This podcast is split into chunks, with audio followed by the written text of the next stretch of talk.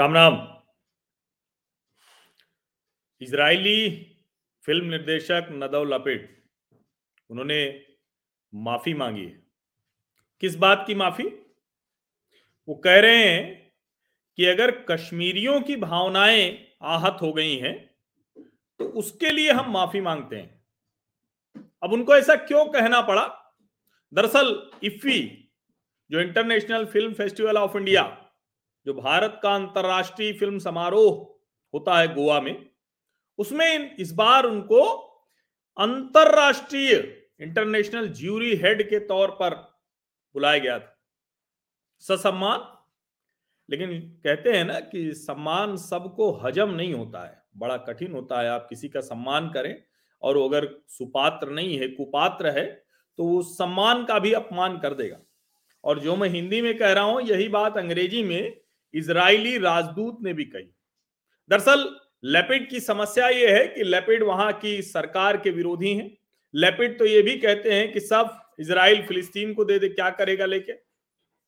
अब इसीलिए वहाँ के राजदूत ने कहा कि आपको अपने देश में अपनी सरकार से समस्या है, अपने देश से समस्या है तो उसको आप देश के जो दोस्त हैं, उन दोस्तों पर जाकर तो अपनी कुंठा मत निकालिए।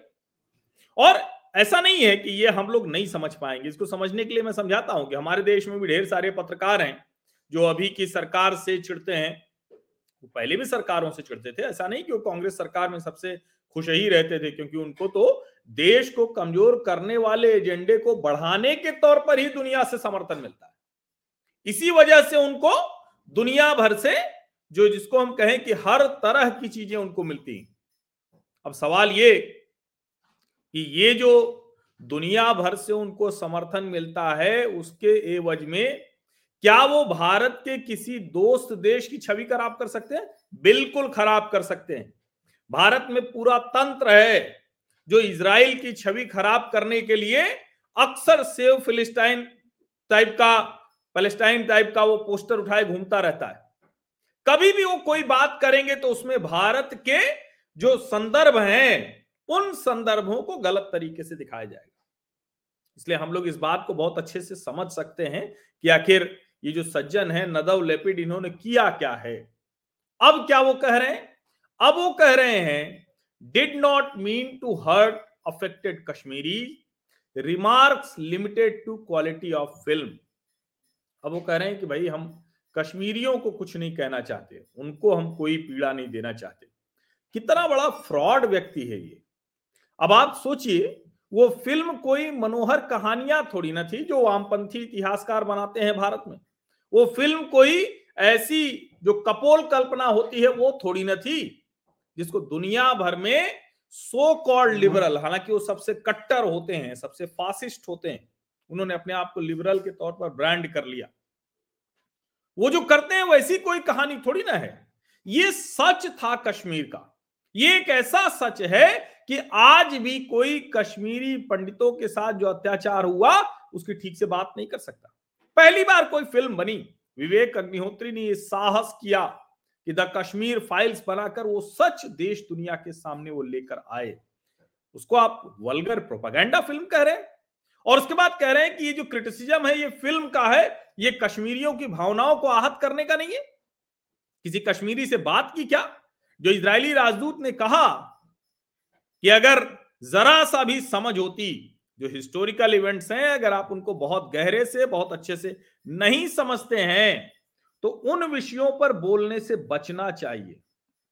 लेकिन क्योंकि लेपिड जैसे जो लोग हैं, और चूँकि भारत में भी वो प्रजाति पूरी की पूरी पाई जाती है, जो अमेरिका को गाली देती रहेगी, लेकिन अमेरिका जाकर फ़ोटो शूट कराना है तो सब ठीक हो जाता है। ये समझिए इनको। और मैं तो ये कहता हूँ कि आप इसको लिख कर रख लीजिए। कल को अगर भारत के चीन से रिश्ते अच्छे हो जाएँ, वहाँ कम्युनिस्ट शासन खत्म हो जाए, चीनी नागरिकों और भारतीय नागरिकों के बीच में रिश्ते अच्छे हो जाएँ तो यही लोग होंगे जो सबसे पहले भारत चीन संबंधों को भी खारिज करेंगे। क्योंकि पाकिस्तान भारत से निकलकर भारत का दुश्मन हुआ, इसलिए ये पाकिस्तानी हुए रहते इनका पाकिस्तान से प्रेम नहीं है। इस बात को बहुत अच्छे से समझने की ज़रूरत है। इसीलिए जो लैपिड जैसे लोग हैं, जब वो कश्मीर फाइल्स की आलोचना करते हैं और उसके बाद माफ़ी मांगते हैं कि हम कश्मीरियों को, की भावनाओं को आहत नहीं करना चाहते, उसके लिए हमने ये नहीं किया था। तो ये बात बहुत अच्छे से समझनी चाहिए। और इसीलिए मैंने आपको समझाया कि किस तरह से हमारे देश में भी हैं, जो भारत के जो दोस्त देश हैं, उनको खारिज करते हैं और जो दुश्मन देश हो जाए उसके साथ वो गलबहियाँ करते हैं। चीन और इसराइल का उदाहरण बहुत ज़बरदस्त है। इसके अलावा भी जिस देश के भारत के साथ अच्छे संबंध होने लगे, देखिए उसके साथ कैसे हो। यहाँ तक कि ये तो लोग जो तुर्की, आजकल जो तुर्की हो गया है, उस तुर्की के भी समर्थन में आ जाते हैं। उसकी जो वेब सीरीज़ है, उसको देख देख कर उसकी तुलना रामायण से करने लगते हैं। आप इनके मानसिक जो इनका क्या कहेंगे कि इनके मन में जो जहर है, इनके जो मानस में जो पूरी तरह से सड़ चुका है, उसको समझिए आप कहाँ तक है। और इसीलिए ये जो इफ्फी में एक संदर्भ आया, इस संदर्भ को बहुत अच्छे से समझना होगा। बार बार मैं कह रहा हूँ कि ये सूचना प्रसारण मंत्री अनुराग ठाकुर और उनके मंत्रालय की बहुत बड़ी गड़बड़ है कि ऐसे व्यक्ति को आप इतना बड़ा मंच दे देते हैं। इफ्फी जैसा मंच दे देते हैं। ये नहीं देना चाहिए था। क्योंकि अगर आपने ये दिया और उसका दुरुपयोग उसने कर दिया तो आप सोचिए, जो भारत की बेहतर चीज़ थी, जो भारत के एक कहें कि जो चमकता हुआ पक्ष था, उसको पीछे कर दिया, धूमिल कर दिया। जो दुनिया भर में भारतीय फ़िल्म जगत की साख है, उसको कमतर करने की कोशिश की और सबसे ऊपर पहली बार इस तरह से किसी ने कश्मीर पर फ़िल्म बनाने का साहस किया उसको कमतर करने की कोशिश की, उसको प्रोपागेंडा बताने की कोशिश की। निश्चित तौर पर जिस तरह की हत्याएँ हुई, जिस तरह से लोगों को एक साथ खड़ा करके मार दिया गया, वो वलगर है। बहुत वलगर है। लेकिन वो वलगैरिटी उन आतंकवादियों ने की, वो जो इस्लामिक आतंकवादी थे, वो वलगैरिटी कोई विवेक अग्निहोत्री ने नहीं की, अनुपम खेर ने नहीं की। और जब इस तरह की माफ़ी आती है, जब इस तरह की चीज़ें होती हैं तो यही लगता है ना कि जो फ़िल्म है, उस फ़िल्म को अगर ध्यान से देखें तो भारत की बहुत सी समस्याओं को बहुत अच्छे से समझा देता है। बहुत अच्छे से समझा देता है। उस फ़िल्म का एक एक कैरेक्टर जो है, वो अपने आप में कमाल है। और पल्लवी जोशी का कैरेक्टर, जो जेएनयू के एक प्रोफेसर बनी है, वो तो अद्भुत है।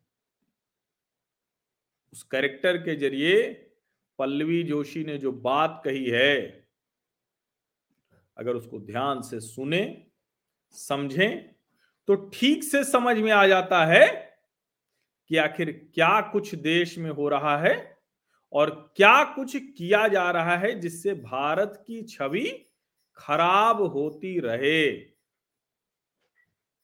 ध्यान में नहीं आ रहा है? छोटा सा है एक वीडियो, उसमें का पंद्रह सेकंड का। मुझे लगता है कि कॉपीराइट में नहीं आएगा। मैं इसको चलाता हूँ कॉपीराइट में आएगा तो फिर हटा दूँगा लेकिन ये सुनिए ज़रूर बहुत ज़रूरी है।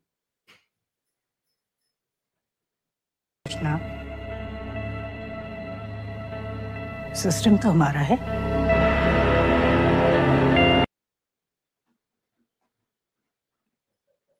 याद आ गया होगा आपको? उस कश्मीरी नौजवान को जब जेएनयू की प्रोफेसर समझा रही है तो कहती है कि गवर्नमेंट भले ही उनकी हो कृष्णा और सिस्टम तो हमारा है। एक बार फिर से जरा इस गवर्नमेंट भले ही उनकी हो कृष्णा, सिस्टम तो हमारा है।